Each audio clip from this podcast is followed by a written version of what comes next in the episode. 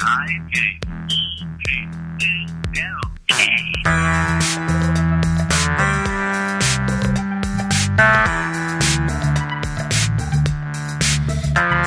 So hey, I'm here with April Lemley of Anchor Girl and T2. She's a triathlon athlete. And how are you doing today, April? I'm good, thank you.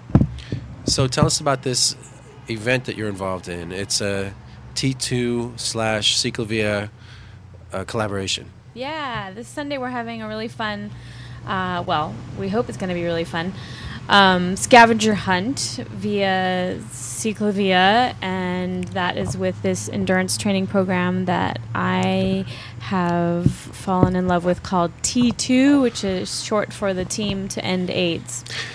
And so, how much money do you guys raise for AIDS? For AIDS, I guess it's research or Um, yeah, support for people who.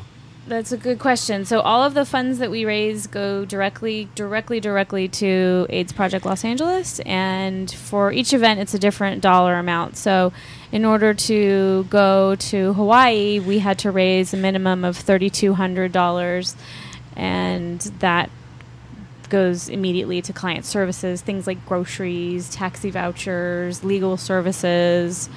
Um, so, So you're helping people who are living with AIDS. And Yes. And how much did you raise on that Hawaii? Uh, was it a marathon? Uh, for the Honolulu Marathon, I raised five thousand dollars. So you had hundred people with you. You raised raised five thousand dollars personally. Was that hard? Um, you know, I um, I had my seventh death from um, AIDS last year, so it wasn't it it wasn't hard for me because I had a lot of um, I had a big reason, and that's why part of the reason I'm sticking with this program. Um, I'm pretty passionate about it. Um, yeah, so it, it, it was hard, but it was at a time when I also I had a lot of friends who were um, mourning the loss of someone very important. So we, we did some events together. So it was it wasn't just me. I had friends helping. So you, you had events just to raise money for this marathon. You, We did, yeah. I had a couple parties um, where auction did the silent auction raffle thing. That's how we met. Well, different silent auction raffle, but so you, you went with hundred people to this T two marathon in in Honolulu, and you raised. Um, we raised, uh, I think it was a little over 100 people, I'm not sure. And the, the dollar amount, these are approximate. I, I can't, I wouldn't bet a dollar on this, but um, uh, we raised about $600,000 when we took that group to Hawaii. That's amazing. Yeah. And then, so the next thing you're getting involved with is something probably on a smaller scale, I guess, but it's at CicLAvia. Yes, we are. Um, uh, it was my wish to try to get this group of athletes to do more fun things in the community and not just be isolated in Griffith Park training and um, to take the, the brand message into the community, but also to just be active and not not be just doing sports on the weekend, but to actually be a group of people in the community having fun with the rest of Los Angeles. So that's what that's what you do though. Together with Team Two people, you do sports on the weekend. Well, most of our training is on the weekends, and most of the events end up being on a Sunday or a Saturday. So, yeah, yeah, I wanted to do um, more of kind of social stuff where we're just out being, you know, part of Los Angeles community at large. Okay, and then you're gonna do. Uh, you're gonna meet at Pershing Square. Yes, so we're doing a scavenger hunt this Sunday. T2 is doing a scavenger hunt, and we're meeting at Pershing Square. And we're doing all of this using our smartphones and our Facebook. So you have to follow T2EA underscore LA on Twitter in order to get more information. But we are going to be meeting sometime between 10 and 11, I think. Um, you can also follow me on Twitter. I'm April Anchor Girl. That's A N C H O R G I R L. April Anchor Girl on Twitter. And um, we will be we have prizes, we have clues, we're doing it all on bikes. Um, and it should be great. Okay, great. And uh, so that's Sunday, and at 10:30 at Pershing Square. I think, Prob- most probably. but we're going to be tweeting a lot. So get on the tweeter. Get in the Twitter stream. All right. Embrace Right. it. Well, thanks a lot, April, for coming in. And you're doing uh, the the Chicks on Bikes show um, at the end of April, right? Last weekend. Yeah, the last weekend in April, um, I'm bringing two lovely ladies with me in here to talk to you about um, chicks on bikes and all of our love for um, things with two wheels. I guess just two, well, bicycles. Um, Jennifer Tomlinson. Jen has a company called Pedal Panties based out of the Bay Area. She makes adorable panties. Well, she doesn't make them, she's the designer. Mhm. Um, these cute panties. Pedalpanties.com With some It- extra cushion in the bottom. with some extra cushion in the butt. And um, Tess Lotto will be here too, and she is BC Chica, and she makes wonderful cycling stuff as well. that sounds great. Last week, last Saturday in April. All right. Yep. Cool. Thanks We'll a lot, there. April. We'll see you Sunday, maybe. Thank you. Bye. Bye. Can- safe. hold on. Who could take a Buddha break? We got espers that let us bless with fresh. Can you hear me? Yeah, I can. Okay. There's something really funky about this line. I think it's ours, our end. Oh. Okay. It seems better now. So this is JJ Hoffman from the LACBC. How are you doing, JJ? Oh, that's why it sounds better because you're, you've disappeared. Hello. Hello. So, trying to set up the phones. So, you've got the river ride coming up. Can you uh, talk to us about that? Sure. The river ride is June fifth. Uh, it's uh, it's six rides in one, really, and there are um, many mileages you could choose from. So really, it's good for all ages, all abilities. You could do a hundred miles on a nice flat profile, seventy miles also flat profile, 50, 36, 15, and we also have a kids ride uh, and safety rodeo. So even the littlest of kids can come and have fun. Um, kids 12 and under ride for free. So even if they want to do 50 miles, of course, accompanied by an adult, um, they uh, they can, and uh, their admission is free. We have T-shirts and goodie bags, and after the ride is over, um, there's a festival, and you can uh, win a uh, some DT Swiss wheels or a brand new bike uh, if you enter into the raffle. There's music and food and a beer garden. It's a lot of fun. It's all at the Autry Center Which is in Griffith Park. in Griffith Park, exactly. And you do this every year. You've been doing it. This is your 11th annual river ride.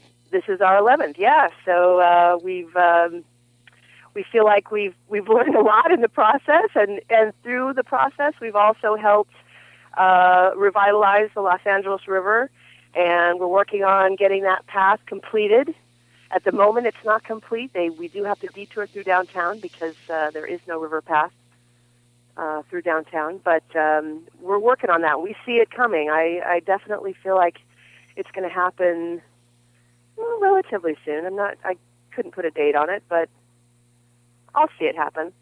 Well, there's there's other uh, bike networks coming together too, right? Like the the bike side LA people talk about there being like the Sepulveda to Santa Monica to Venice. I don't know if you're aware of their discussions about that, but um, On the Ballona Creek and that those areas, do you mean? well, yeah, there's there's all there's different ideas about how to bring together um, the major bikeways of Venice and um, with with like uh, Hollywood through Which would be so awesome. Yeah. You know, LA is the land of all these freeways, and it would be so great if we had these nice linked, complete bikeways. It would be, and and um, so and how how much do you think that the river ride is uh, a force in keeping the the um, development of the of the LA River path? I know it is. I absolutely know it is. And before um, I ever did this, I, I was 2003 was when I even first realized that there was a river path. And I know that a lot of people, even though I've biked in Los Angeles ever since I moved here, which is 1990, and you know I never knew that there was such a such an animal. And I think a lot of uh, cyclists like myself never knew that there was uh, this wonderful river path. I think a lot of people did not feel safe on the river path. And then over the years, as I um, developed this, well, as I I didn't uh, start the ride, but as I took it over, and uh, I would, you know, I was always on the river path because I'm always looking at um, where the ride's going to go, and I would see, you know, back in 2005, there really, again, no one was on it, and the state of the path wasn't that great. Well, I have seen over the years people enjoying the path, and you know, whether it's on the river ride day or not, weekdays, weekends, there are a lot of people on the path, all parts of the path. And I know it's because we take thousands of cyclists on that path one in one day out of the year, and we show them that it's there, and they're excited about it. Um, the different organizations, the city, uh, the Mountains Rivers Conservancy, have been working hard to put little pocket parks on the path to keep the path um, smooth and clean. And the River Keepers, you know, that's another great organization, FOLAR. So we're all working together to really um, show Los Angeles this great treasure and keep it nice, make it nice. And it is. It's getting better. Even down um, in the city of Maywood, you know, there's a new park there. It's relatively new. Um, and uh, you'll look in the river, you can see that there's actual, you know, plant life now starting to to grow up around in the river, and you never saw anything like that a few years ago, never. But now you're seeing it. So where does the plant life, uh, where does the river trail begin, and where does the plant life end, and, and where does it restart? Well, um, the river begins all the way up in um, Canoga Park and there is actually a proposal to um, make a bikeway up there too, which would be fantastic. So that actually might happen a lot sooner than the downtown area. But um, you know, it, it was built as like a flood channel, and I mean it is a natural river, but you know the way our geography works here in Los Angeles, it, when the rains would come, it would you know flood, and uh, it made it you know difficult to um, have any kind of residences or businesses that can remain there. So they instead they you know made it into a flood channel and, and put cement all around it. So there is a lot of um, cement um, channel. You know the river is basically a cement channel from the from all the way up to Canoga Park and all the way down to Long Beach. Then you do find a soft bottom about the last five miles where it's natural. You know going to the sea. But there is in the area of Elysian Valley and near Griffith Park, there is an abundance of plant life and um, birds that live there. That you know, it grows up in the river, um, trees, bushes, all kinds of stuff, and these birds that live there. And I'm, you know, they're obviously making uh, a life for themselves, so there's things to eat for them. I see people fishing there in Elysian Valley, so there's obviously fish that live there. Um, but you know, as far as like what all the uh, plant life is, I unfortunately I couldn't tell you. Wow, you can fish there? Yeah, people fish there in the Elysian Valley, and I know they fish down in uh, uh, more towards Long Beach. I see people fishing. So what's it like down at the Long Beach end? Uh, the Long Beach end, it's um, uh, as you the five miles before it gets to the sea. It's all soft bottom, so it's all natural and uh, there's all kinds of birds, and it, it's just beautiful. It's it really is. It's like it's it's like being at a you know nice natural river. And that, that the only ride that really goes that far would be the hundred mile ride. No, the seventy mile ride goes that far as well. So uh, if you do a hundred miles, you're going to go through Long Beach. You're, and this year we're actually going to take you up part way up the San Gabriel River Path as well so you get to take a look at that, which San Gabriel River Path is fantastic as well. So the 100 milers will go through Long Beach, up the San Gabriel River Path, and then turn around and come back. The 70 milers will go all the way to Long Beach and get a fabulous view of Shoreline Park and the Queen Mary, and uh, you know get some refreshments and rest up, get back on the path, and come back. If you do 50 miles, you're going to uh, turn around at Dills Park in Paramount.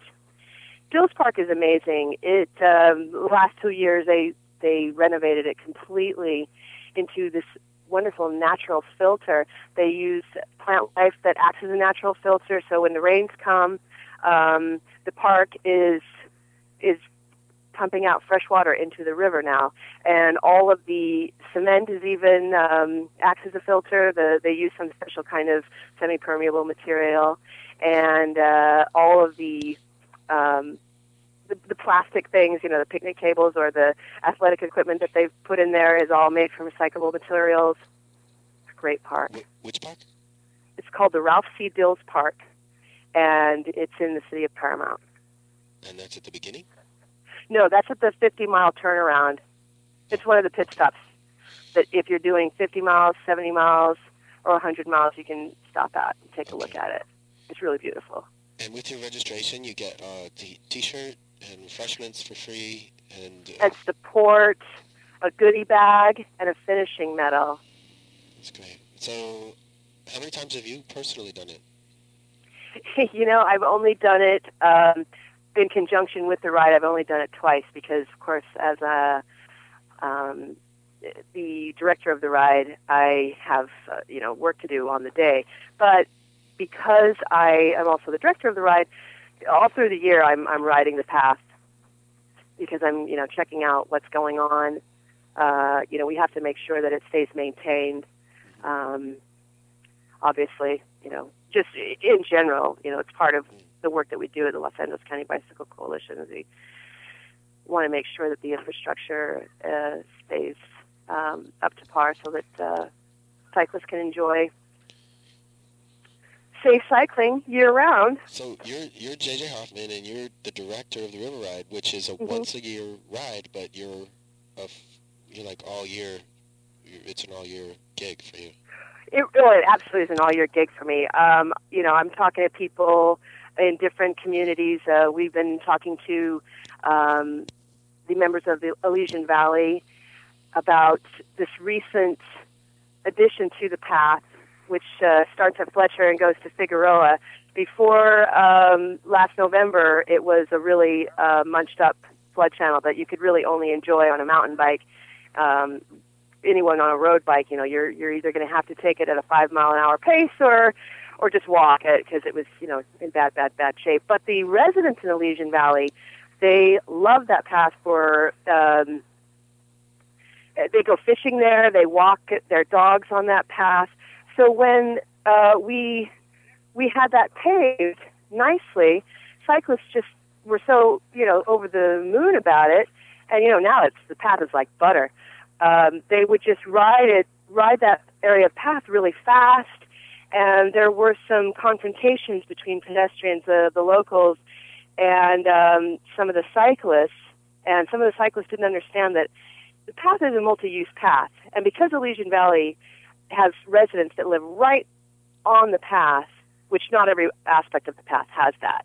Um, there, you know, there was some misunderstandings on both sides, and uh, so we've been doing a lot of outreach with the with Elysian Valley. We've come to um, their community meetings and discussed their concerns, and uh, we let our um, the cycling community know that you know when you go through Elysian Valley, do watch out for pedestrians because they um, they belong there too. Slow down, and you know what? Enjoy that part of the the path. It's really probably the most beautiful part of the path. It's got great silly geese that live there. Um, there's pocket parks all over that part of the path, and there's a lot of shade. It's really, really nice. Uh, so yeah, we've been we gave some bikes away to the community members so that um, they could also enjoy the path the way us cyclists do. Wow. So yeah, I've been I, I work on this. This is a full time. This is a year round gig for sure. And so um, Elysian Elysian Park, the Elysian Valley, is is sort of part of Griffith Park, or is that connected to Elysian Park that I know? it's um, Elysian Valley is not connected to Griffith Park. It is um, south. It's you know it's basically down the hill from Dodger Stadium and the Police Academy. Right. It's um, if you're you know Riverside goes through it, so it's it's close to Griffith Park. It's just south of it. But Elysian, Uh, it, it's near Elysian Park. Yes, absolutely, yes, it is. Um, and um, so what does the what? Okay, if you want to take uh, like the the the river, and Mhm. then hook up with, uh, you know, the exposition line. Is that ever going to touch the river? No. The I'm sorry, say that Well, again. I was I was wondering if there's going to be a bike path along Exposition, uh, the route, the light rail route that's going to go along Exposition. Um, I'm not sure. Uh, that actually might be a good uh, question for Alexis, who's the planning director in our, um, you know, CBC.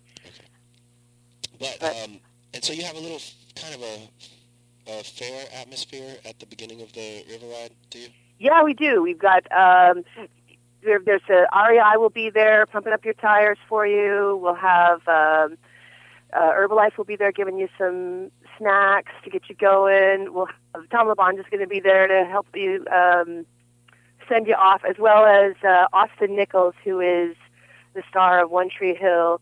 He's a big cyclist and environmentalist, and definitely believes he shares our mission that uh, Los Angeles can be better on two wheels he's going to be there. He's he's our grand marshal, so he'll be riding the hundred miles with all with uh, all the hundred milers. And yeah, there'll be there'll be music.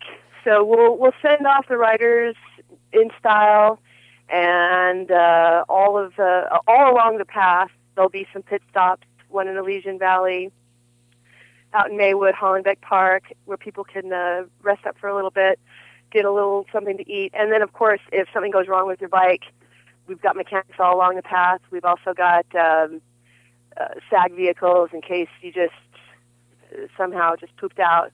Um, we can drive you back to the start, and then at the and then after you ride, that's when the real fun begins. We'll have a lot of good food, um, music, live bands, other surprises, and you can enter to win some of our great prizes from our sponsors. Specialized and DT Swiss. Do people come just for the party afterwards? They can if they want to. No, that, that would be wrong. But um, uh, so then there's just. Did you talk about the kitty the kitty ride just for kids? Oh yeah, the kiddie ride is uh, happens right at the Autry National Center. Yes Sports, which is uh, Yes Sports, that stands for Youth Educational Sports. Uh, they put together a safety rodeo in the parking lot. Uh, they take a little chalk and, and draw a little path so that the youngest, newest rider can uh, really stretch themselves. Um, you know, learn how to stop, learn how to take a kind of a, a, a curvier path without falling. Um, any kind of, you know, however, however um, uh, proficient you are as a cyclist, as a young cyclist, you know, you, you're welcome.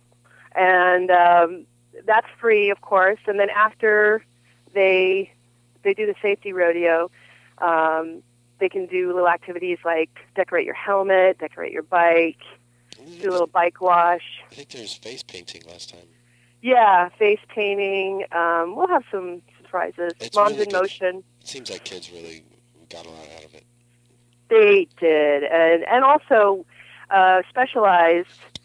Uh, through our partnership with Specialized, we have a lot of bikes that we are able to give away to children who otherwise wouldn't have a bike. So that'll be fun, and they can join in with us. And that's always that brings a tear to everybody's eyes. to See a kid get there, get this, you know, really Okay, cool how- bike. How many bikes do you give away? Um, over the years, we've given away over a hundred bikes, or actually, no, I'm like two hundred bikes. But that's that started in 2008. Um, we were able to, you know, the ride's just grown and grown, and we were able to add that uh, addition to the ride, the free ride to kids and bike giveaway.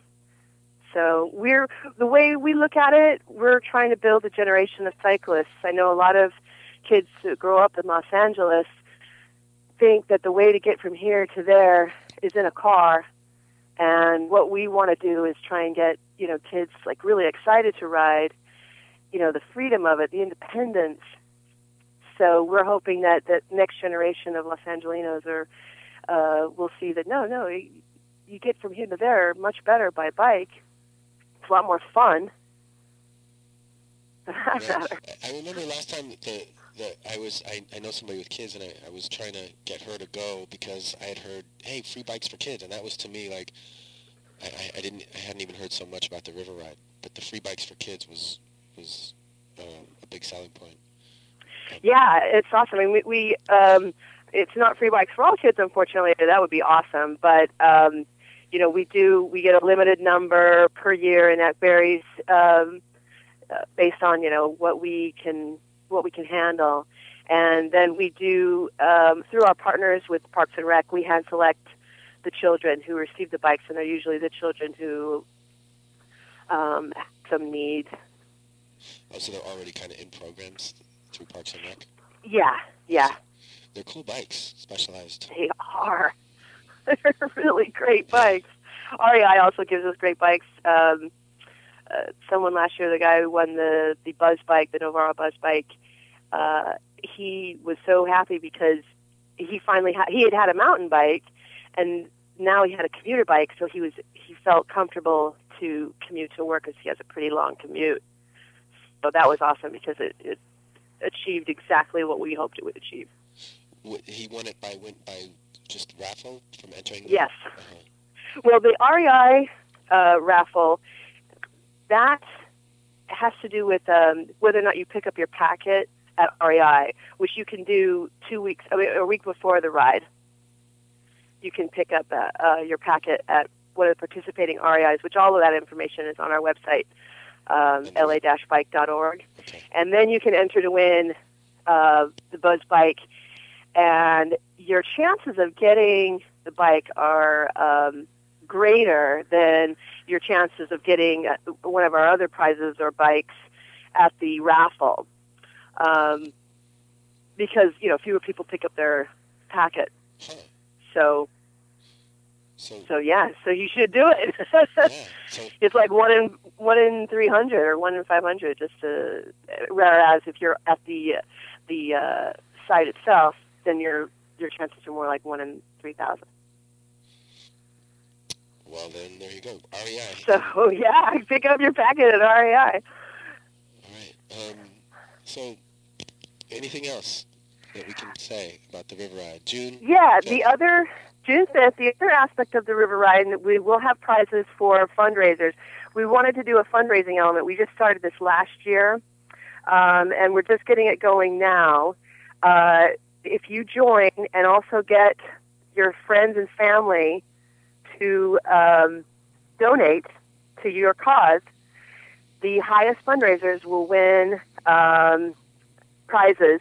One of those prizes being a set of DT Swiss wheels, which you know these are top of the line wheels, and they're worth about twelve hundred bucks just for the wheels. So, Wow. so yeah, more information is at la-bike.org. Okay. All right, great. And you, you're on Facebook too, We are. so we can uh, find out all about your like your likes and dislikes yeah. or whatever. um, all right. Well, thank you so much for calling, JJ Hoffman, and Thank you, Nick. and you know sort of keep us up to date on on developments. I absolutely will. Would love to be able to call in again. Okay, great. Thanks, Nick. weekend. Thank you. Bye. You too. Bye bye.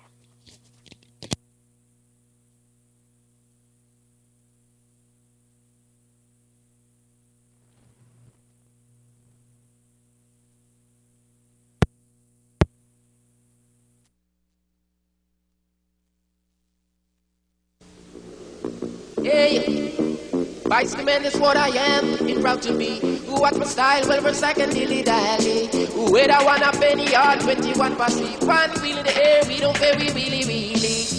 I took a turn on the avenue. Saw this girl that long time I knew.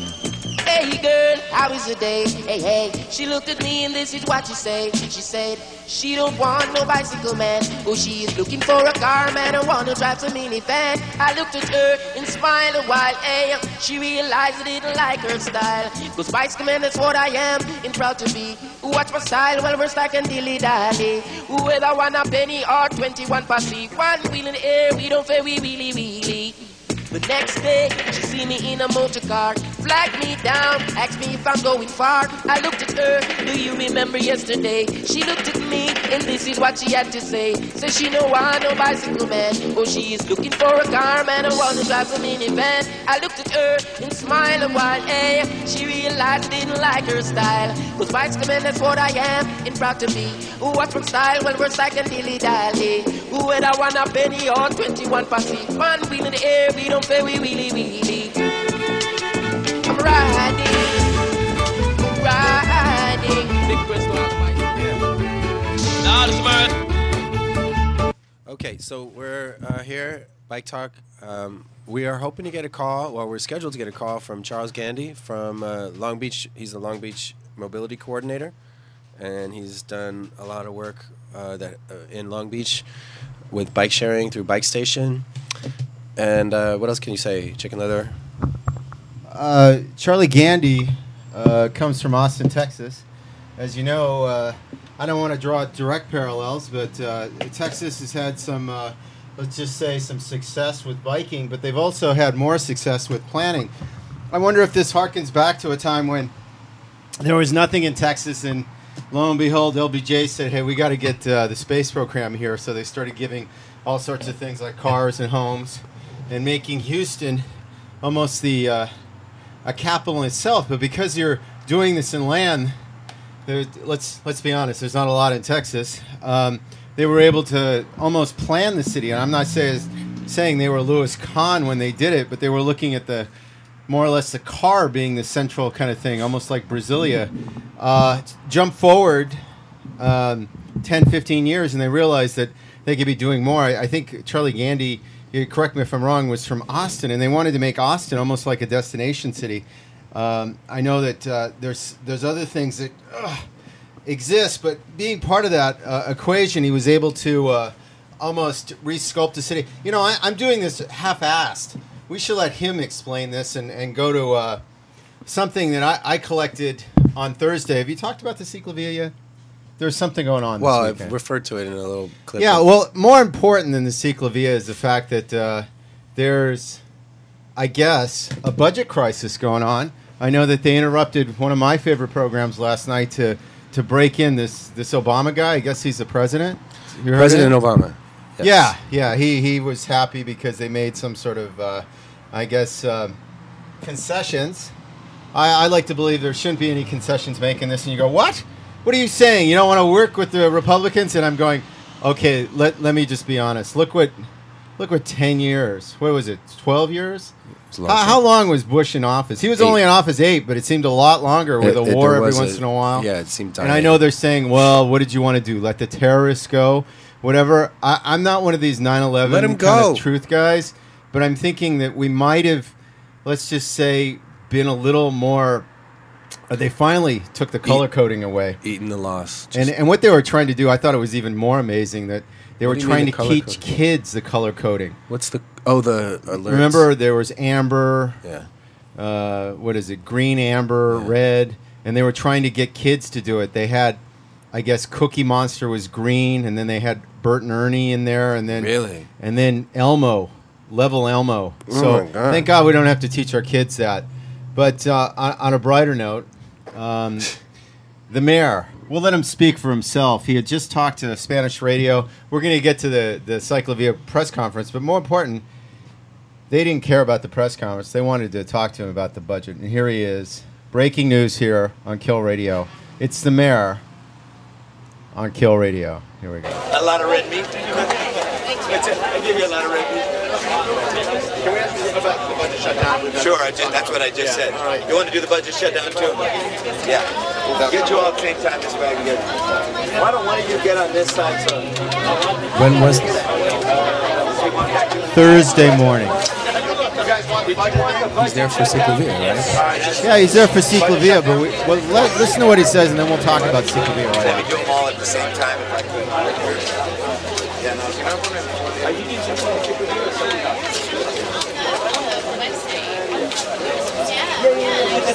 This is reported jockeying for position out of there. And here we go. Here's the mayor.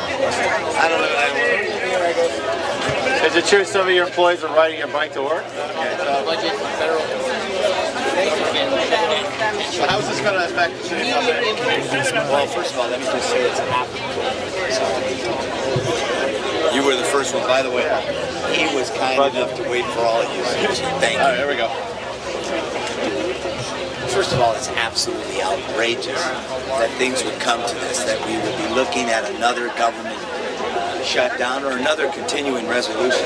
And the fact of the matter is, while it takes two to tango and both parties uh, have bear some responsibility here, the fact of the matter is, uh, House Republicans have been absolutely irresponsible in the way that they're bringing us to the brink and forcing uh, the possibility of a shutdown when the fact is they're not very far apart on the numbers. Uh, and uh, this is just about uh, the ideological uh, battles uh, that they've continued to wage uh, since they took over the House a few months ago. Now, look, but you got to understand, disproportionately, uh, as an example, if we were to pass HR 1, disproportionately, the people that suffer uh, in these situations are the poor, are the elderly, are children.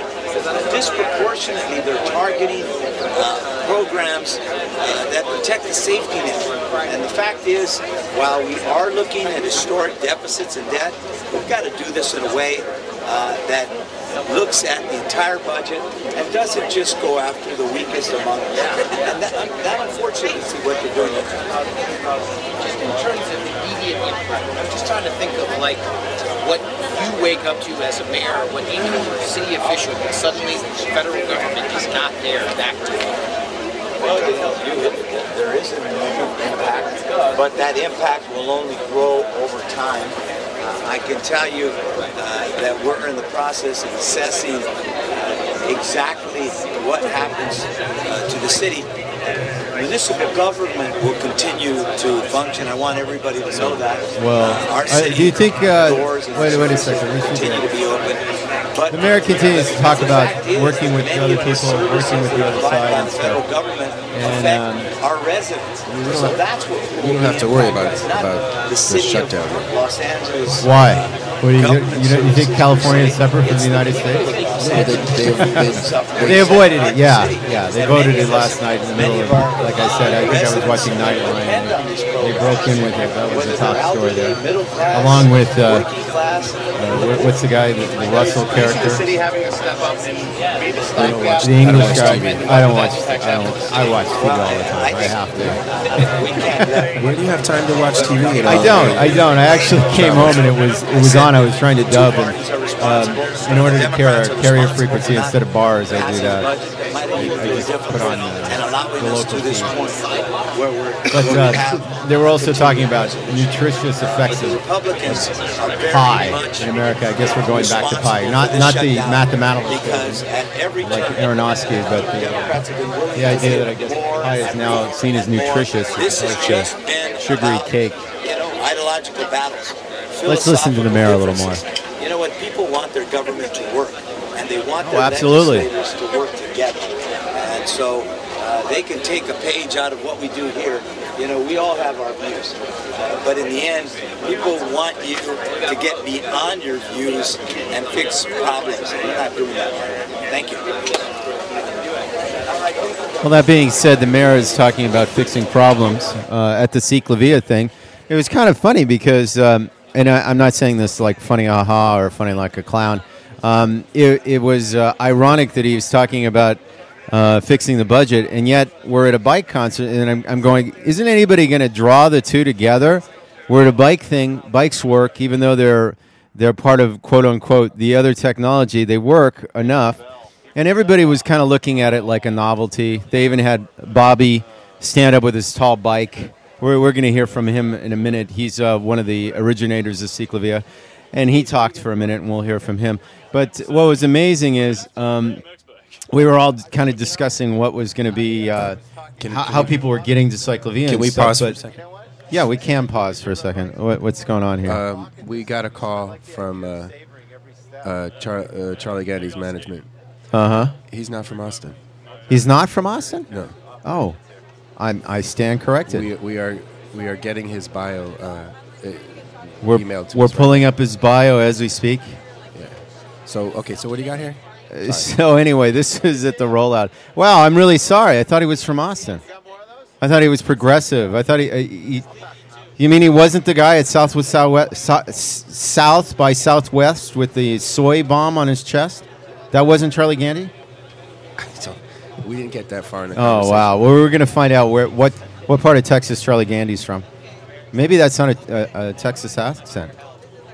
I, I don't know, man. Oh I, I know man! You, I know you. oh no! I, know that you are a, f- I- are a big I'm, uh, I guess I can. fan.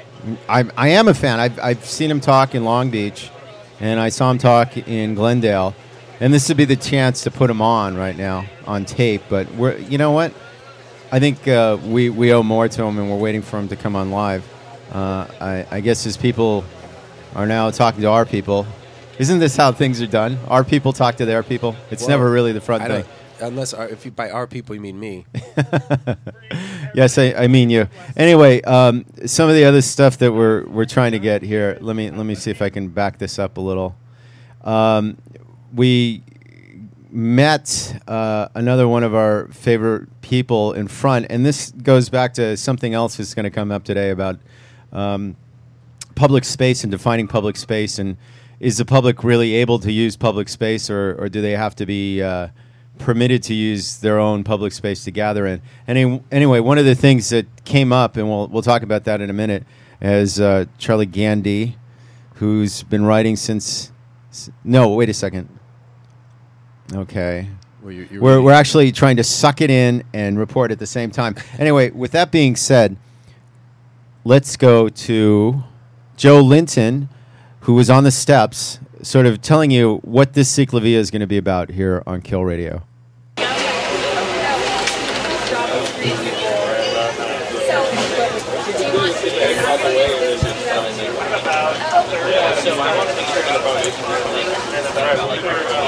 On general funds, city funds that were dedicated to for things like police and fire and traffic planning. From, from the nonprofit side, we raised about a hundred thousand.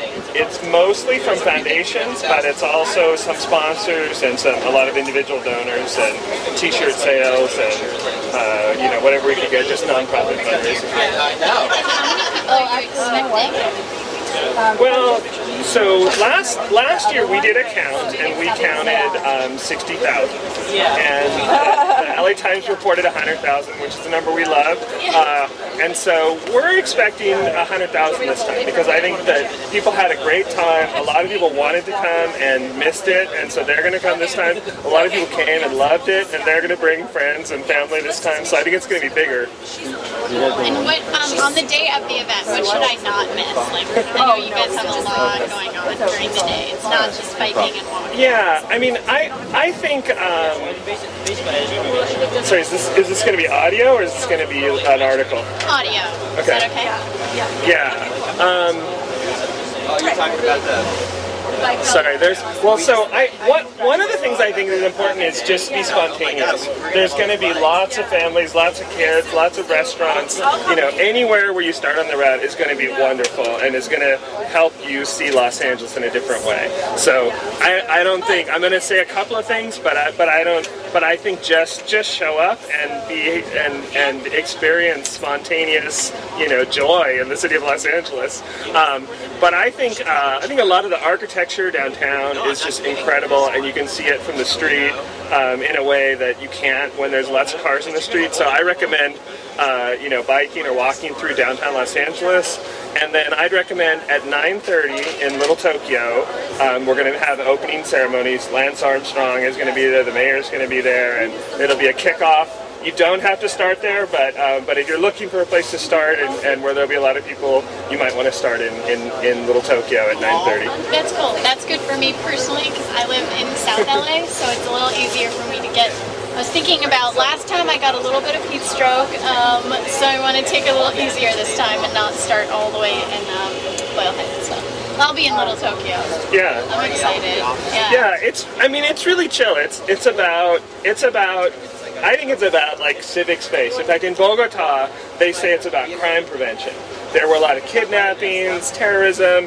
People were afraid to be out in the city, and the, the, the mayor, a guy named Antanas Mockus, and and uh, uh, Jaime Yikes, Jaime. A- Aaron, what's what's the guy's name we had last time? Jaime. Jaime Ortiz. Jaime, uh, Jaime Ortiz. So uh, Antanas Mockus, Jaime Ortiz, they they promoted Ciclavia as a like anti-crime, like get people in Bogota out on the street, looking at each other, looking at each other's faces, and you know civic friendliness, sort of, and and uh, and I think I think it really has that. I think you have young kids, you have Latinos, you have people in wheelchairs, you have uh, blacks and Asians and whites and you know every every flavor of Los Angeles kind of all out in the street together you know and so it's a very um, egalitarian peaceful you know way of looking at each other in the eye Thank you so much. Um, you know, just personally, uh, CicLAvia has, has made LA a great experience for me. I'm coming from New York City. When I first got here, I got here in like late August, and then, you know, start the year with CicLAvia, I was like, okay, I'm, g- I can like it here. You know, I can make it. So, I think, I'm think LA's growing Yeah. up I He's mean, one of my we- fellow uh, uh, reporters here, but let's hear the rest of what uh, Joe has to say. and the car served us well for some things, but but I think that as we're built out and increasing in density and, and in these core neighborhoods where we've always had density and always had walking and always had transit and always had bicycling, um, we're starting to embrace those and not sort of be embarrassed about those, but say that those are really those are legitimate parts of our system and uh, and really for the center of Los Angeles, for these neighborhoods where Ciclovia goes through, um, bicycling and walking and transit are really viable and really wonderful. cool. All right. Well, thank you so much. Thank it was you. a great press conference, too. Thanks. Really good. Are we going to get a different route next time? Um, in July, we're going to do the same route, and in October, we're going to add to it. It looks like we're going to add. I mean, this is tentative, but looks like we're going to add six miles into South LA, down Oh, um, nice. Cen- Central Avenue and uh, Martin Luther King to Exposition Oh, Park. awesome. Yeah, it's going to get longer and longer. You know, Bogota every Sunday they do 80 miles of of open streets. 80 every Sunday, 80 miles. So, and they started with they started with seven miles in um, in the 1970s. So we're going to grow over time and, and extend into additional neighborhoods and um, you know bring Ciclovia to Los Angeles. Absolutely. Hey, thanks, Joe. Thank you. You guys, is that? Yeah, we're trying to figure out. We we talked a little bit more. We'll get to uh, Bobby right now. See, I, I actually Gadda? I actually edited this a little bit. I got I got a chance. Is I- this, do you normally? You don't normally. no, edit? I don't normally cut it, but it was such a long event. People joked about how they needed to bring out the ponies after the dogs started talking. I mean, for the dog and pony show. But I don't think we should look at it this way. The city is really trying, and some of the uh, the other people in the reporters pool. Uh, one of them, my friend there. It didn't seem like you know. I asked the same questions, and they don't even take me seriously after a while. And she was asking the questions I would have asked, and that's what I was doing. We're going to have her on. She's with. um I guess SC. Uh, uh, if she's not getting her doctorate in journalism, she should. Well, Uh, she's- she's she's hardcore. I Yeah. saw her out there with not only a camera, but a digital recorder and a still camera, and she did the whole route. Like she said, and she got heat stroke. I said, I said, I- I don't know why you were only caring about, and even for me, a huge backpack and doing the route on a on a bike that I I probably would have uh, gotten a block with. So it's not also about the block and it's not about the speed, but she was keeping pace with these guys that normally do um, these centuries out there. So wow, more power to her. Cool. Anyway, um, What's her name? Don't know. uh, I do, I do. I have her card. We're just not on that kind of a basis yet, but but I'll, I hope to. I hope to. I think her name is Amy. She's actually. a bike reporter. Amy, bike reporter. Cool. for SC. So, uh, one one this of is the Bobby Got. Gadda. We only got four minutes. Four till- minutes. Four minutes till bomb time. Let's get right to the tape. This is uh, we're we're gonna have we're gonna brush this up and then we're gonna get right This to Charlie Gandy. We're gonna talk about the BCBC later on and bike bike culture and bike things. Maybe we'll draw the hub into it when we talk to Charlie Gandy. but here we go. This is this Bobby is Bobby talking about the event here. CicLAvia. yeah, we're trying to figure out. spokesman today, Bobby. Yeah. You did, you did a nice job. But I'm noticing here, you picked a morning when the farmer's market was here. Do you ever think there'll be a point when food will be part of the equation for the Ciclovia? Um, I mean, it already is. We already have uh, like food trucks in certain parts on the route. Uh-huh. Restaurants along the route are a big part of it. That would be fantastic, though, to make it almost like a taste of Los Angeles where you could ride from one cuisine to another, huh? Yeah, definitely. It's, it's totally going to be that. Absolutely. Well, hopefully something spontaneous will pop up on this Yeah, yeah, too. yeah. I think that's the word that I'm going to use. Spontaneous. All right. So anyway, with Bobby, uh, he uh, he was actually sort of the, the there were other people from the news thing uh, trying to use him. If you bring up the page, Bobby is now on his tall bike in a lot of these pictures, and apparently he tells us that he can balance on it. Listen listen to him uh, with the background. All right, there you go. Me and Lance, me and Lance are like this. You heard it here first. He's saying Lance is going to ride the tall bike. You want to try it? Serious. It's easier to balance on a bike. You know, he said the flip flops. You know, she had closed toes. You know. You can totally do it.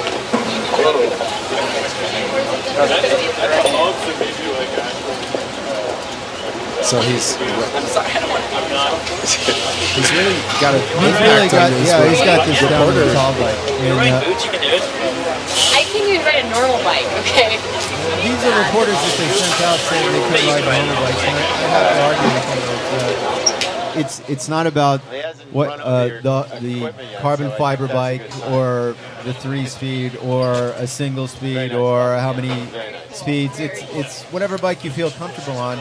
Obviously, Bobby is doing a little bit more reporting and stuff. And I, I believe this is going to be our featured phone call here. It is Kill Radio Bike Talk on KPFK and on the podcast. That's Charlie Gandy. Hey, Mr. Gandy, how are you doing? Is this Thanks Nick? for calling in. Yeah, this is Nick. Good to hear you. Thank you. Um, we were just having a big uh, discussion about you're not you're not from Austin like we thought, but you're from Dallas.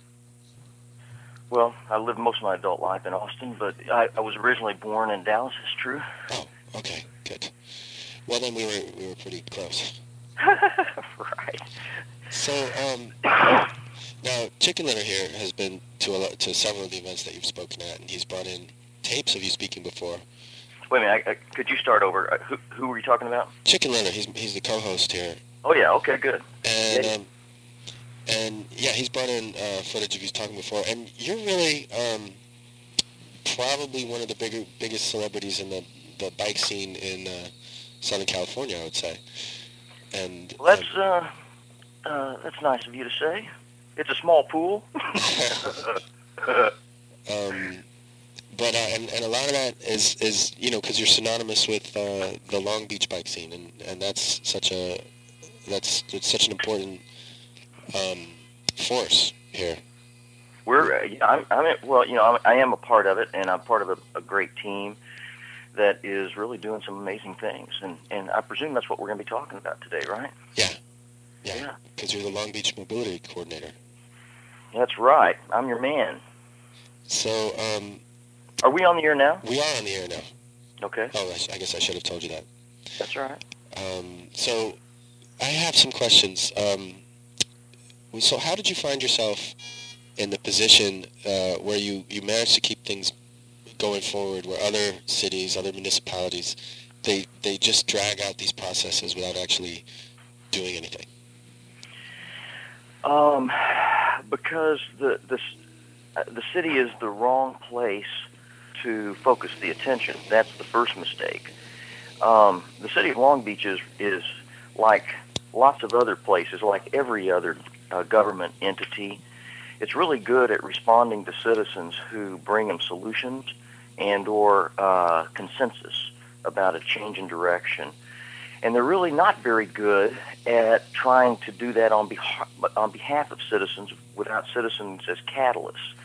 And so it's a misplaced assumption, particularly in these days of uh, of short budgets and uh, people being laid off. The professionals and, and specialists, particularly in the bike world, are vulnerable uh, to think that um, that the government's going to do it on behalf of uh, a group such as bicyclists. Now, the real the real magic is when citizens uh, elect people who are sympathetic to bicycling and hold them accountable uh, for an agenda, and therefore a, the political will is established to move in a, a direction, and um, and then the city's role is to uh, respond to that, find money and uh, specialists uh, to carry on a campaign, and so that's really the story of Long Beach is uh, how citizens initiated a uh, what has become a significant movement here to uh, transform Long Beach from where it's been, which is a has been a kind of a mainstream, mediocre Southern California uh, uh, bike town, into one of the best bike cities in the nation, and certainly a sentinel for bicycling in Southern California. So then, how did the citizens uh, get together? Uh, well, uh, they, as bicyclists, um, they saw they they traveled, they went places. You know, um, Mark Bixby, who was tragically killed in an airplane crash about uh, oh a month or six weeks ago, uh, is an example of the type of person here in Long Beach that um, had gotten out and gotten around and saw where bicycles had become a symbol for quality of living and a um, and a, an, an active living. Uh, in his own life, he was raised in Long Beach and uh, used his bike as a kid, and uh, was a you know an amateur bike racer on the weekends and early morning training rides. Uh, and he saw where and, he, and he's a major his family's a major uh, um, founding family here in Long Beach. Uh, he could see where uh, bikes could serve, among other things, as a way to freshen up the image of Long Beach. He could see where it could be one of those symbols of uh, quality of living that could be a economic development tool. He could see it as a way that, that would fit and be authentic in Long Beach because, you know, he had been to Copenhagen, he had been to New York, he had been to Seattle and Portland and San Francisco. He had seen how cities with much uh, worse conditions in terms of topography and or weather were uh, transforming their communities and, and adopting this uh, healthy and green lifestyle. Uh, and he thought that that would be a good fit for Long Beach. And so I use Bixby as an example of one, but there were there's lots of people like him in Long Beach, and they uh, through various uh, conversations um, developed a uh, campaign they said, we, you know, we want to become a great bike city. They said that to their to the city council, and the city council, you know, ranged from people who were um, sympathetic to this because they were bicyclists. They were sympathetic to it because they saw it as something authentic for the city to pursue. Um, and so, while they may not have been a bicyclist themselves, they could see where the uh, that it that it was a pretty good idea to play out and to see what happens. And that's, by the way, one of the that's one of the hallmarks of a city that has its political act together, and that is uh, just because I don't do that doesn't mean I won't support someone else doing that. You know, that's, that's a sign of community. Anyway, so they developed the political will to do that. They put uh, one person in public works in charge of uh, developing that into a program and then a campaign. Do you want me to keep going with this, or do you want to well, ask? Uh, Chicken Letter has a question. Well, Char- Charlie, you, you've touched on something just talking to me, and I, I wasn't interrupting Nick to get, get in to talk to you. You were going on a great kind of groove there.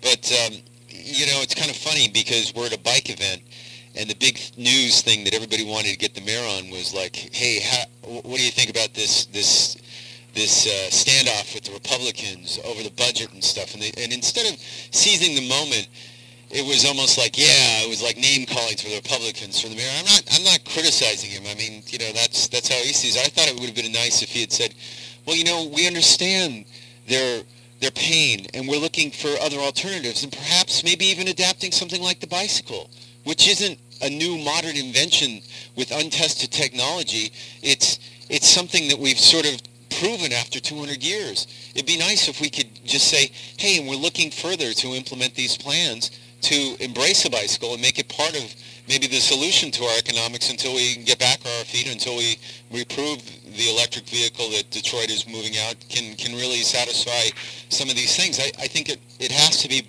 both those things. And while I take over the floor here, I'm going to I'm to step down from the soapbox and see. Uh, you in Long Beach have recognized this uh, with a little more infrastructure than we have in Los Angeles, and uh, maybe you could comment on that. Well, let me let me point to something that I think is a uh, smart uh, strategy for demonstrating how bikes can help people evolve to a car light lifestyle.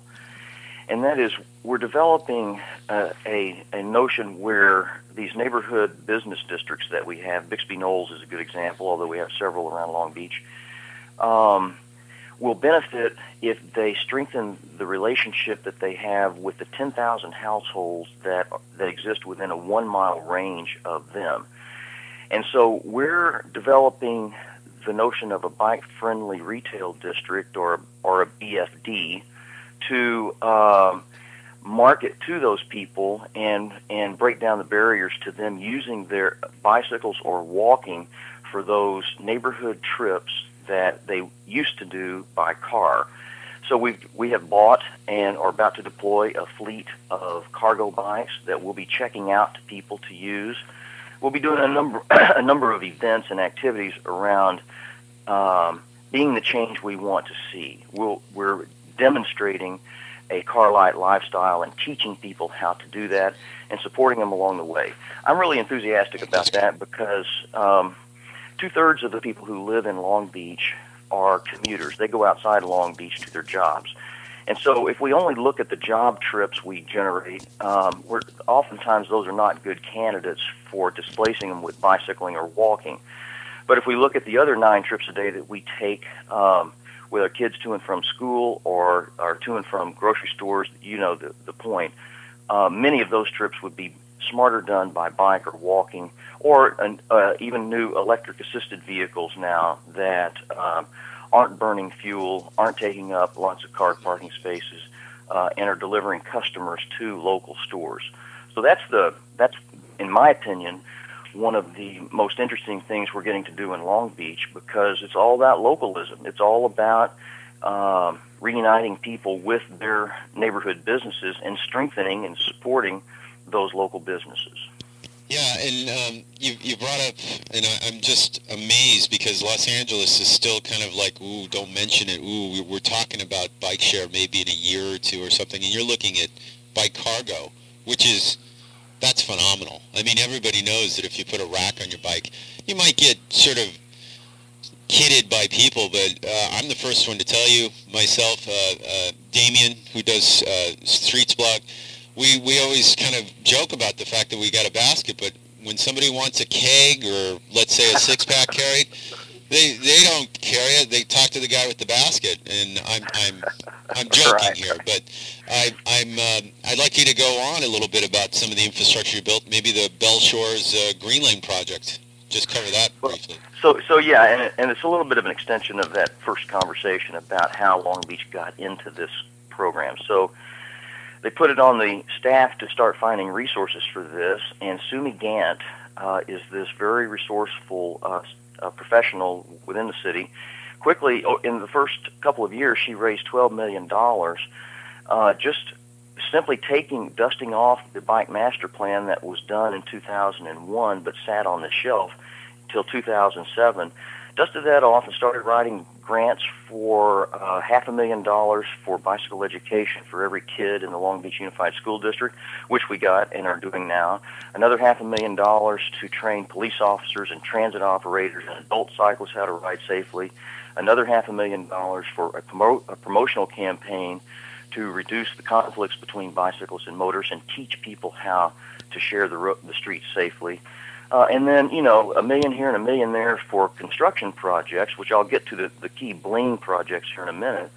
Um, but overall, then she had 12 million bucks, and and uh, that has become 21 million dollars now in the last uh, three and a half years, and continues to be uh, proving that um, the city of Long Beach made a critical decision three years ago, and it is paying off in spades now. Our bike shops are having record years. Now, that has to do to some degree with $4 gasoline and high unemployment. Uh, but we're having banner years. We're opening up bike shops here. We have people uh, uh, setting up bicycle touring operations. Uh, we're about to do our first bike share program. The bikes will be on the ground, and and it'll be a small pilot program, about 100 bikes in the downtown Long Beach and Cal State area uh, next fall. And then we've got, a, uh, we'll follow that with an additional uh, roughly 400 bikes uh, out of a bigger grant in about two years. So um, the the energy that we've got developed around Long Beach right now is on all fronts: engineering, education, uh, uh, enforcement, and encouragement. Um, it, so that's the basis for the social movement that's occurring here. People are seeing this from lots of different angles, and while not everything is smooth, we have our share of curmudgeons and people who who disagree with this uh, strategy for the city.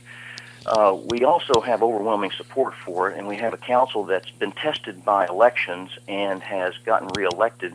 Um, even the most aggressive ones that are in the most uh, silk stocking districts are finding support for this in general. So um, I'll take a break there, but and then I'll uh, uh, but I, I and I'll get to those uh, three pilot projects. Is do you want me to move into that? Uh, sure. Yeah. I, I was. Yeah.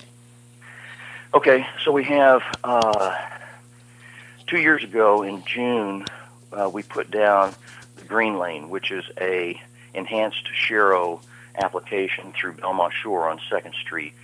That is a healthy retail district uh, just off the coast, and um, uh, about a mile and a half worth of retail.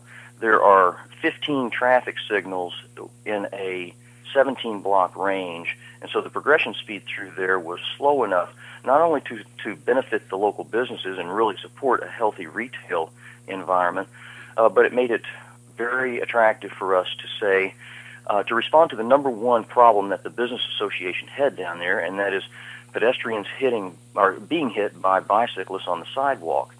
And so by putting the green lane out there, we um, our success record is as follows: We've doubled the number of bicyclists from 400 a day to 800 a day. Um, we've significantly reduced the number of people riding on the sidewalk. Um, by the way, we, we did an education campaign, and now we're uh, ticketing people for being on the sidewalk. And so the, the word has gotten around, and the sidewalks are now a safe place to walk. Um, and we haven't increased the number of car bike crashes, or, or the, the, our safety record is solid, uh, as good as it was prior to putting in the green lane. So that won a national award from the uh, National Institute of Transportation Engineers as uh, the best innovative project in 2010. Um, so that's we did that almost two years ago, and it's proven effective, among other things, in reducing the conflicts between bicyclists and motorists because the authority figure is putting out there on the street clear messages that say to motorists to share that space to cyclists and to say to cyclists, get off the sidewalk, here's your place in the public way. What what is the green lane? Is that is it, is it green? Is it like a stripe? It is a six foot wide green stripe that runs right down the middle of the number two lane. Um, and I, so I let me paint this picture. We've got a um, a retail district that has uh, two lanes in each direction, uh, with a median in the middle and parking on either side, and then the sidewalk. And so that outside car travel lane uh, next to the parking lane is the is has now become known as the green lane. Uh, it's it, and it, so it's a shared lane between bicyclists and and motorists. It's actually just a another way of expressing what the law has been in America for the last 100 years, and that is where there's not enough room for bicyclists to move to the right safely. Um, the the legal place for them to be is in the middle of that lane, uh, sharing this that lane with motorists. So all we've done is uh, by putting that green stripe down with a sharrow is indicate that that's the way this street should be treated. So that was uh, the green lane. the second project that we put down um, is not a federal pilot project. The Green Lane is, and, and we're studying that, and and engineers are uh, uh, looking at that and for other applications in other cities now. Um, the second project is a bike boulevard called the Vista Bike Boulevard, which is about a, a about a mile and a half long residential street that runs east-west through um, the lower tier of Long Beach, and it connects three elementary schools, and and really is just a priority street or for bicyclists, uh, and to discourage uh, motorists from using that as a cut-through street. The way we do that is use traffic circles and roundabouts, uh, eight in total along that route, along with a diverter at the main intersection at Redondo, and therefore making it a, a very attractive place for kids and adults to ride bikes. And um, we're doing the counts on that this summer uh, uh, after having it operational for about six months. And uh, but we're we're anecdotal evidence demonstrates that we've about tripled the number of bicyclists using Vista uh, since we opened it last December. Charlie, can I interject here? You, you talked about how this was uh, now kids can ride this route to school. Is this sounds like a, a no-brainer, safe route to school if you have a green lane there that's six foot wide. I think in LA we're just fighting for three feet, and you already have six at some of these places. Um, oh, yeah, I'm not sure that. Uh, yeah, uh, I don't want to com- confuse the two though. The green lane is a shared lane, and the bike the bike boulevards i- i- is is a Oh, this is resident- something different. Right, right, right. Oh, okay. Right. Wow. So, well, but if it's a safe route for, for kids to school, this this might solve a lot of the problems of. of uh, we Well, this is a, yeah. This i- in a in a in a um, neighborhood that has a grid system, where you have a major street, uh, and then a block over you have a residential street that goes to the same place, but is not uh, designed to be a through street for motorists. You can design that as a bike boulevard so that uh, more cyclists can use that. They can see a route without getting on the main boulevard. And uh, so by design, it encourages mo- uh, motorists, in, of course, in the arterial uh, and cyclists on the bike boulevard. And so, yeah, that is a tool that I think is going to be used in Southern California increasingly uh, now that it's becoming a more familiar tool. Oh, wow. Fantastic. Here's Nick again. Yeah. Okay, so that was two. That was the second of the three Yeah. projects. the third project is is really the uh, most dynamic and uh, uh, well ambitious of the three, and that's because uh, we have taken the cues from European cities that, um, and we've taken the cues from Seattle and Portland and uh, New York City, and have installed a separated bike lane on uh, two major arterials. No, not major arterials. Two arterials through downtown Long Beach uh, on Broadway and Third that are, tran are have the potential of truly transforming those two streets into uh, much more attractive places for uh, retail and adjacent living.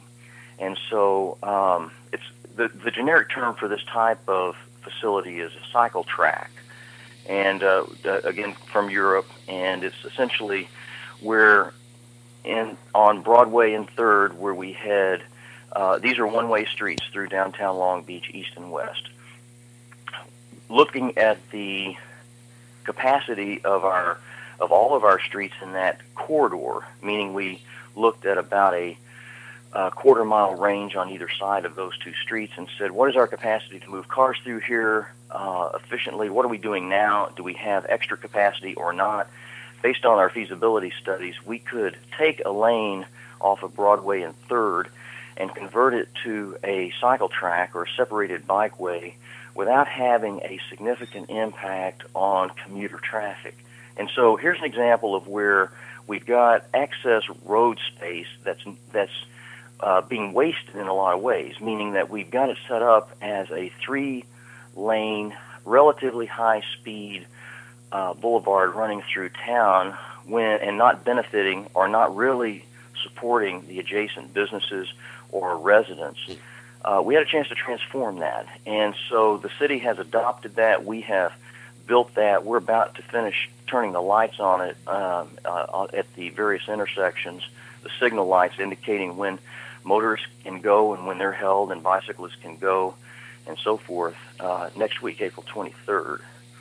And so we're, you know, we want to invite people down to see this and to ride it. And all three of these projects represent um, uh, fresh thinking. They represent uh, applications that could be done in virtually any place in Southern California because the bones of Long Beach are remarkably similar to the bones in the other 88 cities in LA County and Orange County.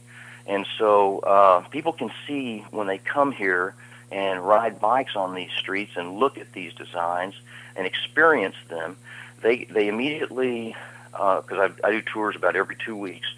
Uh, they immediately start rattling off to their friends and relative or, or uh, colleagues that come. You know, this application could be applied on Spring Street or whatever it is that uh, their applic- that they could see it, and so it immediately spurs thinking about uh, uh, new ways of looking at their place, and so that's the value of it from a as a teaching tool and as a uh, potentially a breakthrough for people to look at their streets and their communities differently. Yeah, it's it sounds great, all, all of it, and um, but um, so and I imagine that it will there will be more projects after these are done. Yeah, these are our um, uh, these are, th- that third one is also a federal pilot project, but uh, uh, and so we go through the process on this, and presuming that it is uh, operating for us, then yeah, we'll apply to expand the experiment into other neighborhoods under other conditions, and um, in the partnership that we have with the Federal Highway Administration. Um, we're quite likely to do that in this next year with the Green Lane and other applications around Long Beach, and uh, uh, and then in about a year or so, the cycle track. So yeah, we're looking at now projecting that these will be successful and looking at other applications. So you know, you, you attributed a lot of Long Beach's uh, movement in uh, in in cycling and liv- cycling livability to um, indiv- you know, well, the community, the citizens, and but also uh, individuals, you know, who worked really hard. Do you see anybody in LA who could be doing that that kind of work? You know, um, I, I see I see talented um, uh, elected officials. I see talented advocates out there, uh, and and talented people on city staff. Um, what what it appears to me hasn't happened yet is a, a real. Uh, I haven't seen anybody come together to bring people together yet and really uh, uh, think as a community about priorities. Now, I, I'm the first to say in that same breath that I'm not a student of this deeply. I, I uh, have been focused on Long Beach almost exclusively, and so um, you know I, I, know there's plenty of talent around. It, it appears to me that it's not uh, engaged as efficiently as it ought to be, and, and that's a leadership thing. You know, somebody, uh, um, uh, somebody or some group. It would be. It seems to me it would be helpful if they emerged as a catalyst for uh, the movement overall, and uh, but not necessarily depending on the city to be the epicenter of that. Um, one of the one of the strengths, uh, one of the reasons why San Francisco is so effective, is the San Francisco Bicycle Coalition has some 12,000 members and are one of the institutions in San Francisco that's driving the agenda. Um, the Cascade Bike Club in Seattle, a similar deal. And uh, even well, and so generally speaking, where there is um, aggressive or ambitious programs, there are aggressive and ambitious citizens that are effective at organizing the politics to make all this happen. Well, we do have. I mean, I know uh, there's been some people on the show. I mean, we've got um, you know people from the LACBC and, and a group called Bike Side. Uh, have you heard of Bike Side? Sure. With yeah, well, of course. Okay, so but um, maybe Do you, do you ever consider sort of giving um, workshops workshops on uh, on how to do this kind of thing? I mean, I know they already know how to do a lot of it, but They do know how, and I have a lot of respect for uh, um, for the leaders that I know as part of those organizations. Um, but but you just mentioned where uh, those two groups, I'm not so sure have a shared vision of what the city should be, and so in that sense, there's not uh, consensus. And it's uh, you know I think I mentioned at the top of the show, um, uh, government is really lousy at solving people's problems, but it's really good at responding to people that bring them solutions. Because those are yes no answers. Okay, we'll do that or we'll do that with these conditions, but it's not asking them to uh, fix a problem that you can't fix yourself. And so, um, um, and, and you know what? Let me let me pause here and say that um, the city of Los Angeles is only about eight times bigger than the city of, of Long Beach. And so uh, their issues are big and complicated. Uh, and it's a it's a it's a more it's a more difficult, complex uh, city to work in than a city like Long Beach. Uh, but having said that, there's plenty of neighborhoods in Los Angeles that look exactly like the neighborhoods of Long Beach. And uh, so if we look past uh, the, the major arterials, if we drill down into neighborhood riding and getting back to that notion that if we just got motorists out of their car one time a week to ride that cargo bike to the Trader Joe's on Saturday and loaded up their hundred dollars worth of two buck chuck into onto their bike and rode it home. Uh, that small step uh, would be a dramatic change in the way that neighborhood perceives bicycling and the way that neighborhood then would respond to bicyclists.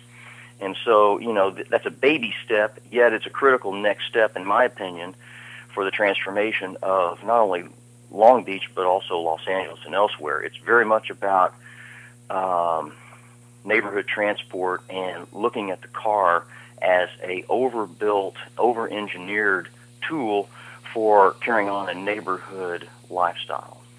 So, um, when you speak of neighborhoods, yeah, I've heard people talk about how it's important when you're trying to, um, to build the bike culture um, or, or make it stronger that um, you, might, you might think of neighborhoods individually rather than as a whole, you know, big city.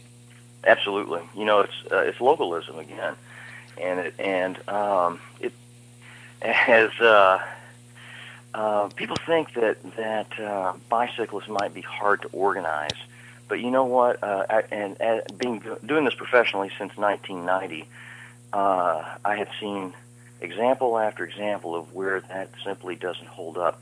Cyclists, uh, we cyclists are a social crowd, and part of that is because of our shared experience.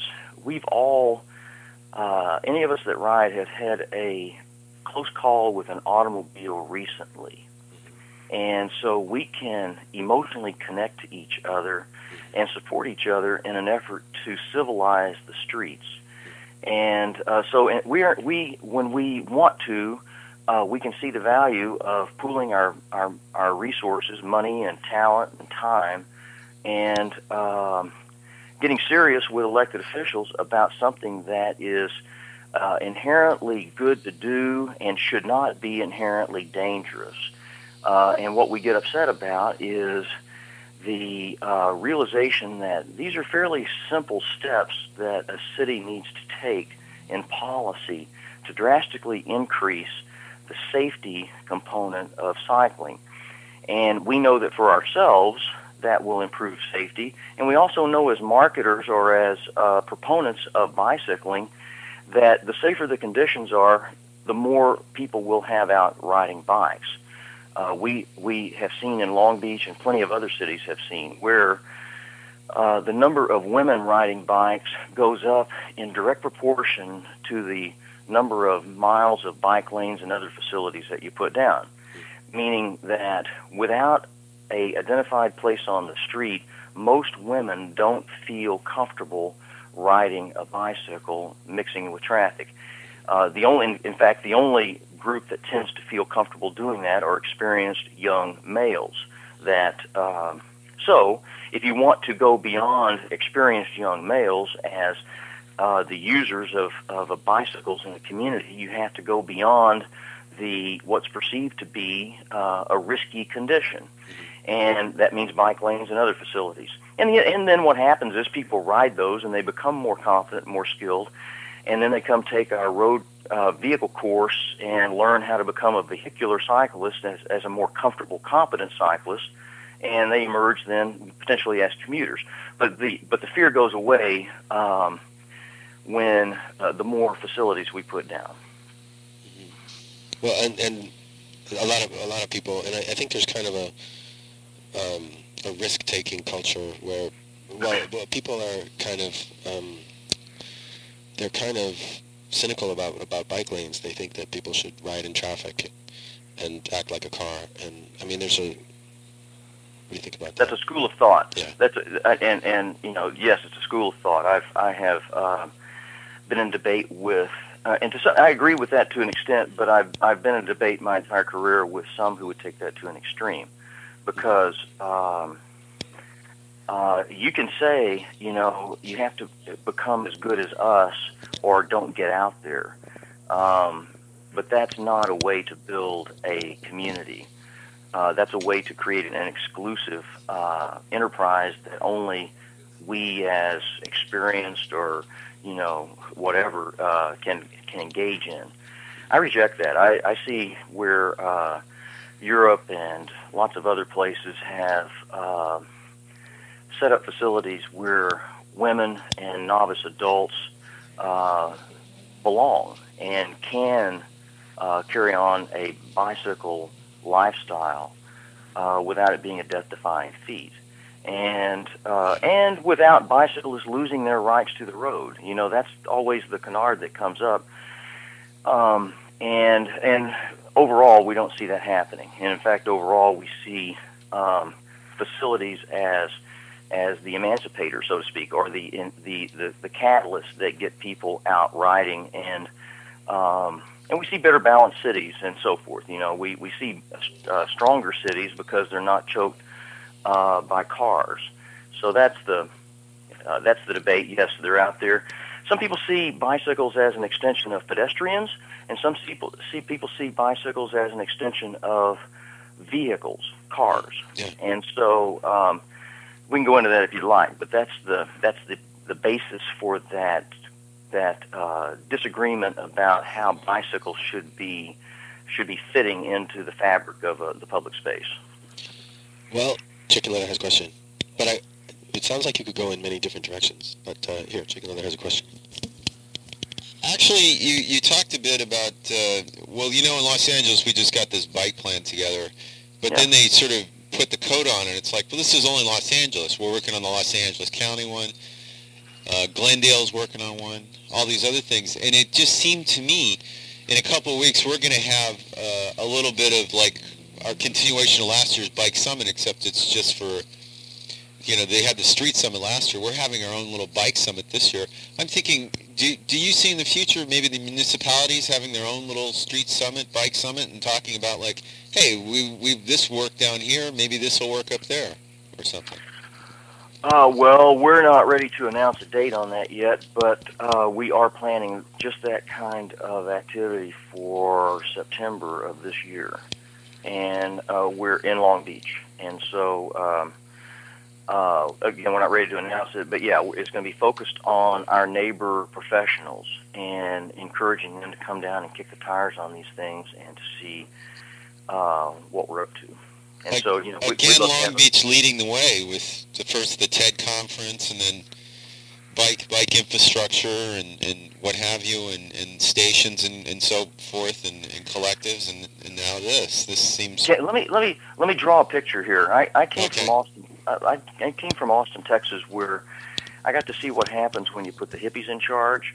Austin is a uh, is a great place uh, where live music it, it styles itself as the live music capital of the world. Uh, and a lot of my friends who were dope smoking hippies in the 70s and 80s are now uh, uh, elected officials and uh, running agencies that are some of the uh, the electric agency, for instance. Roger Duncan used to be a former council member, now is running one of the greenest utilities in the nation. So Austin has carved out this um, this this place as something in Texas that's unique and special and different from Houston and Dallas and other uh, parts of Texas. And uh, Long Beach is doing a similar deal. It's it, but Au- but Long Beach is a story of what happens when you put the athletes in charge, because um, these are people who uh, live here partially because it's a great lifestyle and uh, and it offers a good uh, uh, living. Uh, like, like I mentioned before, two thirds of the people who live in Long Beach are commuters, but uh, they live here because of a lot of the amenities and, and the lifestyle that's offered. Um, and the people who are running the place now, uh, the, the city council and staff, are uh, recognizing, or they, in their own lives, they value this stuff. They hear it from their constituents, and so this is not a uh, foreign concept around here. It's just a, uh, it's and, and it's a fresh way of defining who Long Beach is to ourselves and to the rest of the world. Uh, and, and we seem to have general agreement on that. Um, uh, so a couple of things I wanted to touch on. One is your roots, um, and another is Long Beach as the end of the blue line, and another is Bike Station. Um, okay.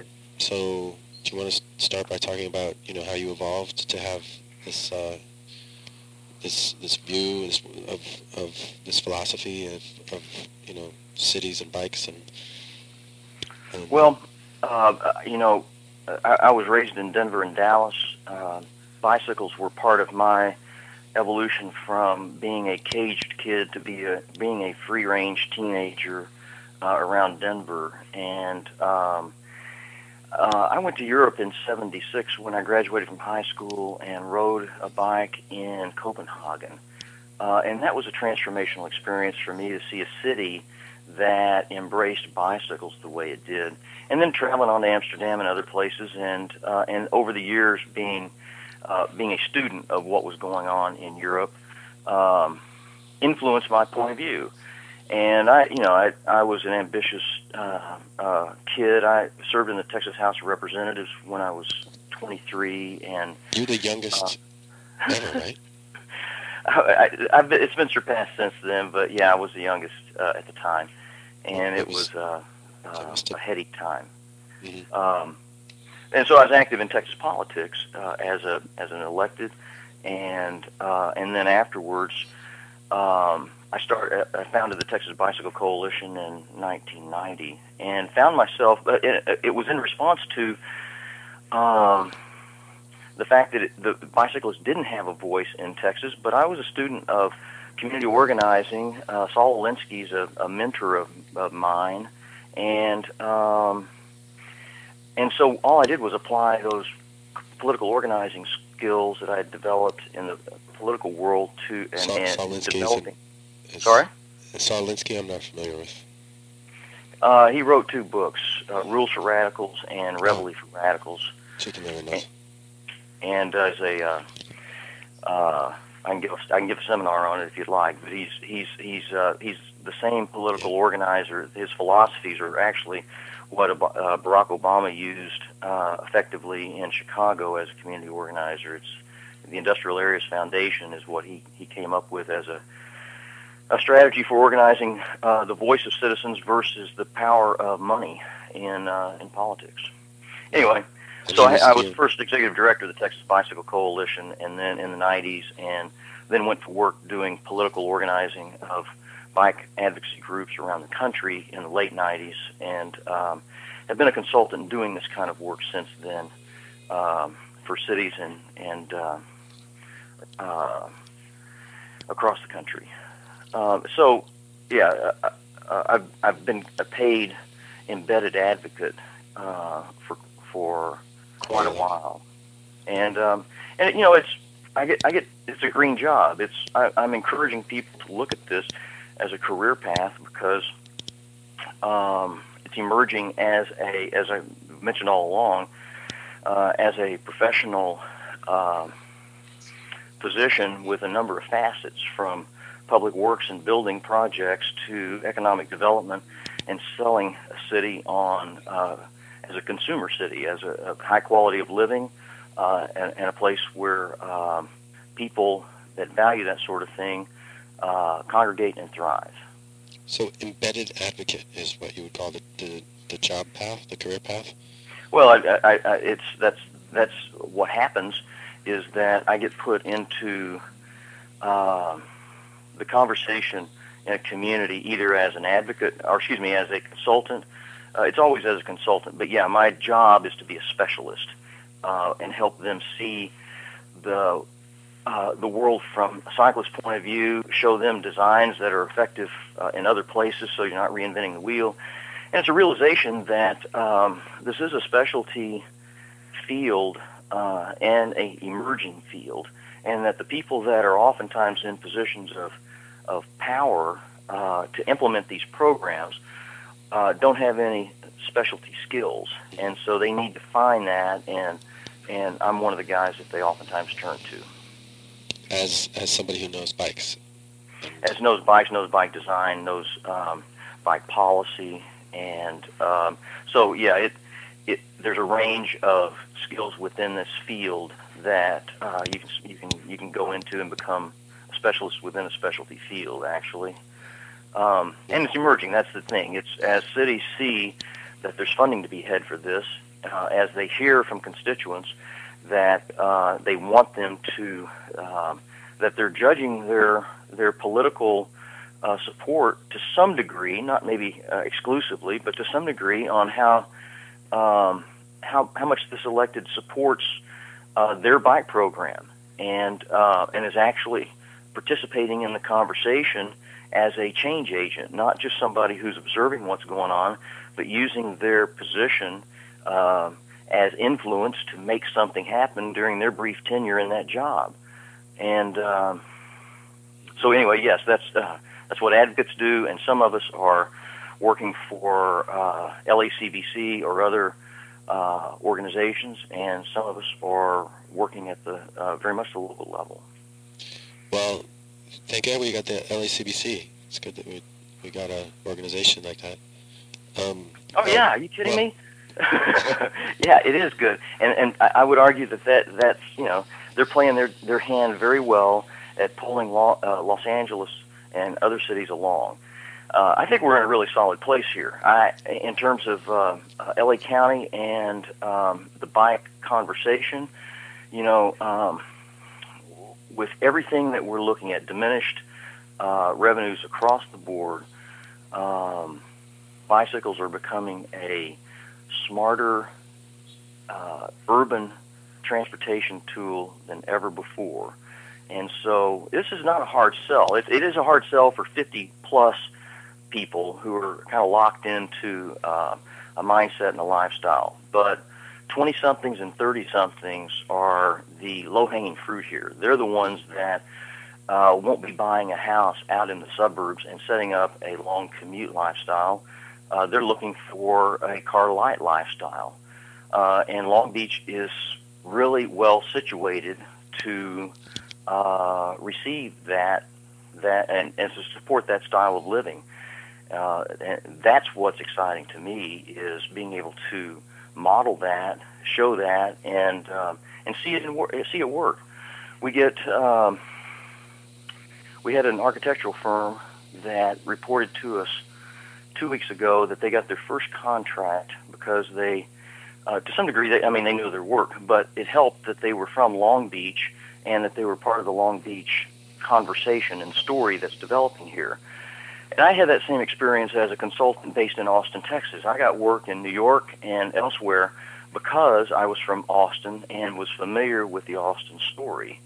Um, and so, uh, you know, the, the joke here is we're all familiar with what Beverly Hills adjacent means, right?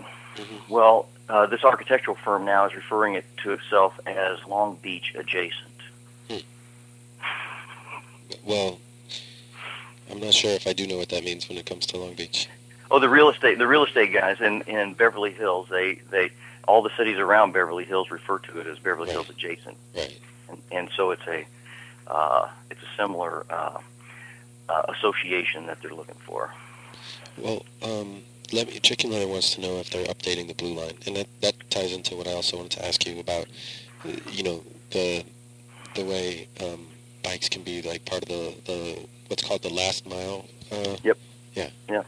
Well, coincidentally, um, part of that money that I told you we've raised uh, was spent to develop, uh, enhance the access to the Blue Line all the way through Long Beach, and so we just finished up that plan, and um, we're getting funding for it now, where we're asking for funding to do specific portions of that, and uh, that's you know it's it's it's a classic uh, example of how uh, that last mile uh, theory is being played out along the blue line because we we we essentially looked at that as a corridor and have devised ways to um, connect sidewalks for pedestrians, connect uh, bike routes and other and bike lanes and other facilities. You know, and we and we've got it- It's not 100%, but we're going to be doing a significant improvement uh, in access for non-motorized uh, to the blue line. And my guess is if, if things go, it, it ought to be completed probably in about two years. And uh, yeah, it's it's a point of pride for us. What what does it look like the access? It means bike lanes essentially on every arterial and collector street. Um, to you know, looking at the, the the each stop as a hub with spokes coming out from all sides. Um, uh, developing bike lanes and, and share lanes and so forth to get people to and from. Uh, uh, excellent parking from uh, bike stations, uh, non non uh, uh, non man bike stations to um, standard racks and so forth, um, and getting rid of the obstacles that exist along the routes for pedestrians. That's you know we're we're a older urban environment that is uh, built out, and uh, most of it was built out in an era where we didn't treat pedestrians like second-class citizens. Uh, but there's parts of it that have been, and where where pedestrians were either ignored or just um, uh, not accommodated, uh, so that they the you know the, the points actually connected, or a utility pole went right in the middle of it, uh, screwing it up for somebody in a wheelchair. So we've looked at it now with a fine tooth comb and have devised solutions for all of that, and um, it's on its way to being funded. Charlie, this is uh, Chicken Leather again. I know that uh, one of the, the well, one of the destinations I usually pick off of the, the blue line, and it's right across, uh, right on one of the stops, is the, the bike hub there. I know Yeah. the bike station is off of, uh, I think it's Third Street, and I'm just wondering what part these little things have played, and, and uh, what were some of the mistakes or some of the problems that the bike station first faced, and, and you've corrected, um, and if you're going to keep expanding these programs with the bike hub. I know you're working in, in unison with them, but uh, Yeah. do you, do you see Yeah. more with universities or what have you? Tell me about that. Uh, yeah. So there's two things there: the bike station, which is downtown, and then the bike hub, which is up at uh, Long Beach Boulevard at PCH. So the bike station is a commuter hub that uh, we've just redesigned, rebuilt a, a new building on it, and as part of a, a redevelopment of our whole transit uh, operations. You know, one of the cool things about Long Beach is that we're big enough to have some resources and but small enough to actually move and make them happen. And so, uh, freshening up our transit and freshening up the messages related to transit, both buses and uh, light rail, are two of the things that are putting uh, among uh, are among this package of a renewal happening in urban Long Beach. Um, so, the hub is an example up on uh, PCH and uh, Long Beach Boulevard is an example of where this big hairy goal that the city decided to take on, and that is to become one of the best bike cities in the nation, uh, has served as a catalyst for, among others, uh, uh, people getting together and, and creating a bike co-op that serves not only well, it serves the neighborhood. Uh, we've collected some two, 200 bikes in the last eight months uh, that have been reconditioned through there. People have been trained to work on bikes, It's adjacent to Poly High School, so they've got a program with Poly High, and it's run by volunteers as, and, and is part of a small university's uh, uh, campus. Um, so it- and I, I, it's an example of how the energy of this campaign is serving to catalyze uh, independent action such as that, as well as what the city's doing. And so we're real proud of that. We've got uh, another, other examples include uh, bike shops that are opening, neighborhood bike shops that are opening because of things going on. You you ask about um, other hubs like that. Yeah, we're, Cal State has just gotten a silver designation from the League of American uh, Wheelmen because they've got uh, a very exciting uh, circulation and and and uh, parking plan for bicyclists on the Cal State Long Beach campus. Uh, that's going to include uh, a, that, as I mentioned earlier, will be one of the two nodes of activity for our our first bike share program that's scheduled to start next fall. Where um, well, you know the bike share program or the concepts associated with that, I presume. Um, so yes, we're. Uh, and, and I don't see other hubs opening besides Cal State now uh, in the immediate uh, area. But that combined with our bike-friendly retail districts and cargo bikes that we're seeding out in those neighborhoods gives us coverage uh, and gives us activities in virtually every corner of the city, and uh, we like that. We like we like the fact that uh, we've doubled the number of bicyclists across the city in the last year, and uh, and the conversation is is rapidly evolving. Great, Charlie. Are we going to see you up here on Sunday for our Cyclovia? All right, you. I won't miss CicLAvia tomorrow from ten to three in downtown Los Angeles. And you know what? I've got this interesting thing. I, the um, Yamaha has, because of again that big campaign that we've got, our big goal. Yamaha has loaned us uh, about four pedal-assisted electric bikes that we loan out to people to try out. Um, and there's a company called Trike that does. You've seen these infomercials of this three-wheeled trike thing that they uh, weave back and forth on on beach trails. Well, they have a version of that now with a lithium battery that transforms that from a exercise vehicle to a a electric personal vehicle. And I'm going to be trying that out in at uh, CicLAvia as a mobility coordinator for the city of Long Beach. I get to ride all the latest technology, and this thing goes for 20 miles. It'll go uh, up to about 18 miles per hour. And so, while I don't get any exercise on it, I get to show off a personal conveyance vehicle of the future that's green and displaces a car. And so uh, I'm going to ride that in CicLAvia tomorrow and uh, show it off. Where are you going to be posted up somewhere? Posted up somewhere? No. You're going to just do the whole route. I'm going to do the whole route. Okay. All right. And um, well, I'd like to have you on again sometime to talk about you know the difference between people who see bicyclists as pedestrians and people who see bicyclists as, as motor vehicles. I'd love to talk about that because that when we get into that, then we understand how some of these disagreements uh, come out. W- Is when the when you set up those expectations, then when you don't act that way, then then the motorist is upset or whatever. So yeah, let's talk about that and how we can how can we we can evolve that conversation as well. I look forward to it. That would be great. Okay, and uh, so thanks, Mr. Gandy, and um, I hope we can uh, talk again sometime soon. Yeah. Thanks for the invitation, Nick. And uh, Chicken, Chicken Letter. says bye. See you guys later. Okay, have a great day. Bye. Uh, quite a conversation. And in the studio right now, we have um, our, well, okay, Does our other uh, associate, that of course, Eric. And Eric, you're going to tell I us think about he's actually goes by, is it Space Ace? what? Wait, he what? doesn't What? A, he doesn't have a handle yet. Wait, I don't think this. The, the mic's not on.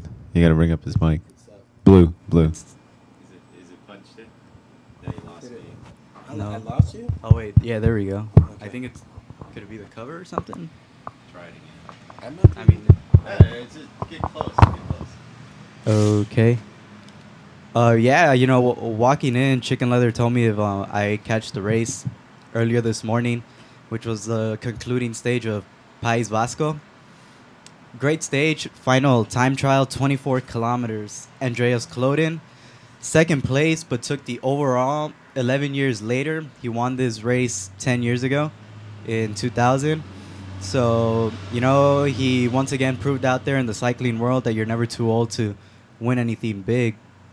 Uh, that was, you know, I was rooting for Kloden ever since the race started, which was last Monday. Also, something I want to talk about too. Last week on Sunday was the Tour of Flanders, which is one of the biggest classics in the calendar. Nick Nuyens from Saxo Bank took the win in front of Sylvain Chavanel and Fabian Cancellara. Defending champion Cancellara, who was on Saxo Bank last year, was the guy everybody was looking to, you know, to follow his attacks and everything. He was the most targeted man. I'm sure for Flanders, the Saxo Bank manager, Bjarne Riis, probably didn't miss Fabian so much, given the fact that one of his riders, Nick Nuyens, won. Nick Nuyens, of course, won Omloop Het Omloop Het Nieuwsblad. I'm not sure if I'm saying it right. These names, I'm. That- it's that's amazing. impressive. You're, impre- you're impressing us. Yeah, and I mean, Sylvain Chavanel broke uh, broke off, you know, solo, and he was gone for a while until Fabian did his attack. And you know, I thought it was actually going to come down between those two, but if it did, I was sure Fabian would have taken the win, given that um, Fabian has a stronger kick towards the end in a sprint. But it wasn't that. That wasn't it. Mm. And George Hincapie, the veteran, also took sixth place. So, you know, and tomorrow we have the biggest Yeah. classic, Perry Roubaix, Right. also known as the Hell of the North and the Queen of the Classics. Again, Fabian is going to be the targeted man, given that he's also the defending champion. Tom Boonen didn't get a podium for Flanders or anything, but he says he's looking great after his win Gent-Wevelgem. Uh, Alessandro Ballan is looking great after you know two years of bad luck, mostly 2008, well 2009 mostly because of that world champion curse that everybody says, and to 2010 not sure what was up with him, but he's looking strong now, and you know we'll see how it goes. Impressive. Yes. So, so you you brought up you brought up cobblestones.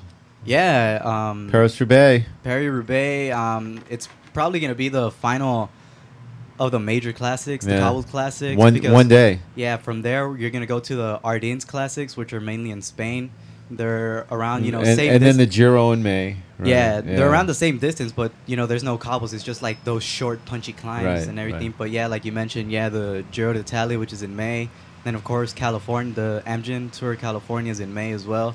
So you know, a lot of guys I'm sure are going to be prepping up for that in the following weeks. Well, one of the things locally, and we're going to talk. If we're talking about racing, we got to talk about. That's right, feel my legs, which is is uh, I think I guess Matt does it every year, and this year, it just so happens falls tomorrow on CicLAvia Day. Did you know about that, right, Eric? No. Yeah, he knew about it. He does now. It's not, it's not on the. It's not on the. I I know you never see it. I it just sort of sneaks up on you. They sort of have it somewhere between the Fargo hill climb and the other one, but it includes Fargo and Baxter. They do ten of the steepest hills here in Los Angeles, and um, I do it, we, we always yeah we always joke that uh, can't it's climb on that. oh it's starting tomorrow at ten o'clock. You can't I mean at eight bike? o'clock. No, I don't No think you could do it with 26 inch wheels, and it that that frame itself is probably heavier than some of those Well, I mean, guys' wheel I'm- sets and bike need combined. gears. I can't do it on a single. Yeah. Well, we're gonna get him a bike one of these days, and he's gonna report on it. Maybe maybe something a little lighter. Though though um Cole did it on some steel frame ass bike a couple years ago. He had a crash on it, and he probably would have won the whole thing if it wasn't for the stupid crash off the back end of Baxter, which they now call Cole's Hill. It's not it's not back the back end of Baxter anymore. It's Cole's Hill. So anyway, but uh, you know we could we could argue here and see like like they always do. They they sort of argue who's going to beat Jack. I don't think Jack's a factor. I think everybody always has some clue about how they're going to either spike Jack's tofu breakfast or So Jack's the guy who's won. Oh, Jack's yeah, he's the, he's the animal. He's done it so many years in a row. I, I remember seeing him one year before I ran off to to. This is what I love about bikes. They always plan three events against it. Tomorrow, there's not only the CicLAvia, there's also the big bike conference going on in San Diego, and then of course, um, what what's the third one? The City of Angels is kind of uh, fundraiser that uh, that Volkswagen is doing in, in unison with them. I, I know their numbers are down because of the Ciclovia. I, I'd love it just one year if everybody could like ride from one event to the other event and all join in at all the events and, and sort of root on everybody. Hmm. But anyway, w- that being said, uh, feel my legs. They were also looking at, at uh, maybe. Are you doing that tomorrow? No, I, I think I'm going to get there and just just trash talking for ten minutes, which is more fun than actually doing the ride. Right? Sure. yeah, Eric knows about that. No, no, it's it's. It, I've actually ridden the route. I've never really done the ride. I mean, those hills are hills, man. I mean, Mount Washington, dude. It, it may look like French countryside, but once you start riding it, it feels just just like every other bicycle race, man. It just is. It's hard getting up to the top of the hill and being, you know, on the That podium. sounds nice, French getting some countryside. It it does. Have you ever ridden up Mount Mount Washington? No, it's I have pretty not. pretty nice little route. It- Huh. But the ideal situation to do it on Sunday is with a girl and a picnic lunch. Well, yeah, it after the like-. If it looks like that, Oh, it's beautiful up at the top. It really is. But uh, that being said, uh, they're they're doing a couple more. I think they they added Thompson over there by uh, uh, TV Bikes. Somebody said, "Hey, why don't they ride up to the top of the radio tower?" And of course, like like the the goat guys they are, they're doing that. So anyway, that's that's tomorrow, eight o'clock. I think they meet at the uh, Sunset Triangle. At least that's where they've met for the last couple of years. And so um, maybe I'll flag them down in front of the oven and see if they need air or something, because then I have to rush down to the Ciclovia. There is a ride to the Ciclovia, and as luck would have it, um, there is also. That's right. Second Saturday of the month. What does that mean? oh, spoken art ride. Right. Oh my God! I didn't have to tell him. That's right. It's a spoken art ride. Um, we actually um, we're going to have a Ciclovia theme. However, we realize that a lot of what we're going to do is going to be a compilation within the community. So if you take pictures tomorrow at Ciclovia, uh, either print them up or print them out and bring them over to the bike oven. And at the end of the month, we'll have the big uh, Ciclovia slash video installation over at the bike oven. Oh my God! And there's the phone. It's uh, our last phone call here on the day. Maybe not. Maybe it's just Maybe it's not. Here we go. Yeah, just close, let's close it up. Hold on. So um, let's play the bike talk theme and get. This is bike talk. This is Uh, okay, well, I, I've this got one last thing, and, and okay. we, we mentioned that there was uh, Bikesia uh, or Bikey, Bikey, Bikey, which was the collective thing. In a couple weeks, we're going to have our own little version, but we had a spy there, and of course, that would be that's right, our own Bobby, who is there. He's telling us about it. Here we go. kind of beautiful uh, extemporaneous speech about the Ciclovia. Uh, you were at the uh, the bike bike, the Yeah. big collective in Davis. Can you BCBC. give it, give us a little bit of uh, um, how did you feel? How were the people there from the bike collective? Uh, yeah, it was, it was amazing. So I went up to BCBC in, da- BCBC in Davis, California last weekend. Um, so it's, it was a gathering of a lot of bike co-ops on the West Coast. Um, so it was pretty amazing because I didn't realize how many cities have bike co-ops now. Like people from San Luis Obispo were there; they have their own bike co-op. Um, a lot of like smaller kind of towns had bike co-ops, which I thought was really cool. And uh, you know, bike co-op people are the best people because they're bike people, but then they're also people who are just willing to you know volunteer their time to help anyone fix their bike. So Uh-huh. they're just like the nicest folks around. And uh, I learned a lot and had a really fun time. And we had a really fun dance party in a yurt. Um, so it was just Dance like, party in a yurt. yeah, yeah. This, this brings back images of the old Uh, uh, farm lab. And Yeah, yeah. We had, they had a, you know, a disco ball. We all put our strobing bike lights on the disco ball. Oh, that sounds funny. So, uh, But it yeah. wa- wasn't all fun and games. You guys discussed think, yeah, yeah, policy issues. yeah, yeah. And we had there were workshops about you know like nonprofit corporation and uh, you know how to work with uh, you know disenfranchised communities, like how to create a culture of a bike co-op and all, all that stuff, which is all really useful. These sounds like like inroads into branding or taking uh, the idea of a co-op uh, almost nationwide. This might be an answer to some of the economic problems. Yeah, it, was interesting. There's actually um, a, a guy who attended who was on the city council of um, of, a, of a city, like a smaller one, kind of in Central California, and uh, he was just there because the city has a space they want to start a bike co-op in. Like so, it's like the city initiated, and they want to develop a bike co-op there. So now I think more people starting to recognize how bike co-ops are a cheap and easy way to kind of kickstart bike culture in a city. and also provide a you know a nice safe space for you know teenagers to learn a skill and have somewhere to go and hang out and uh, it's like a nice community thing in addition to it being a bike thing. Well, we've seen it flourish here with the idea that you, if you move in a bike co-op, things like the ice cream store will start, Yeah, and then the yeah, restaurant, yeah, yeah. and then a real bike store might move in. Yeah, too. yeah, yeah. It's a yeah, it's a good way to kind of uh, you know develop a neighborhood and uh, yeah, to kind of start more local business scene and yeah, stuff like that. So on the QT here, uh, this Cyclovia event, there's there's not a, a bike share program here in Los Angeles, but we've heard tale that it's coming. Have you heard anything? In, Uh, I've heard rumors. I haven't been directly involved in that, but yeah, Uh-huh. there, there are rumors that people in City Hall are very interested in uh, uh, looking at some different proposals for bringing a bike share program to LA.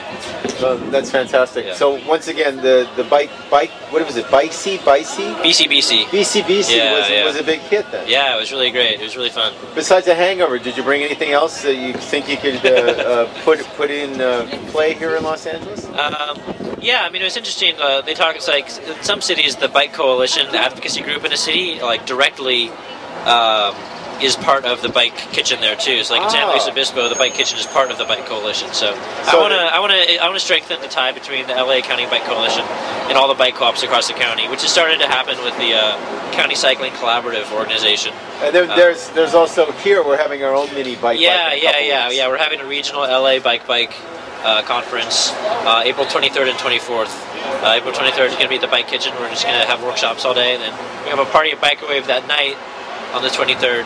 And then 24th is going to be a really big bike ride to hit as many bike co-ops as possible. So so start your your bike your beer drinking training Yeah, now. yeah, That's yeah. what you're saying for these things. Yeah. But but it's also going to be um, a little bit more to to find out how we can best serve the city. Yeah, I guess yeah. with bikes too. Yeah, yeah. Well, thanks, Bobby. I, I really appreciate you Yeah, talking to us about that, being our inside source here for Yeah. bike Bicey Bicey. Yeah. And there he goes on his tall bike. All right. Well, thanks. Bobby's a very serious guy. Yeah. All right. Well, that's it. And, uh, we want to thank uh, Eric and his insight into the. Uh, oh, there's the phone. No, it's not the phone. It's not the phone. It's not. It's not the phone. Just let's just go. All right. It is Bike Talk here on Kill Radio and KPFK.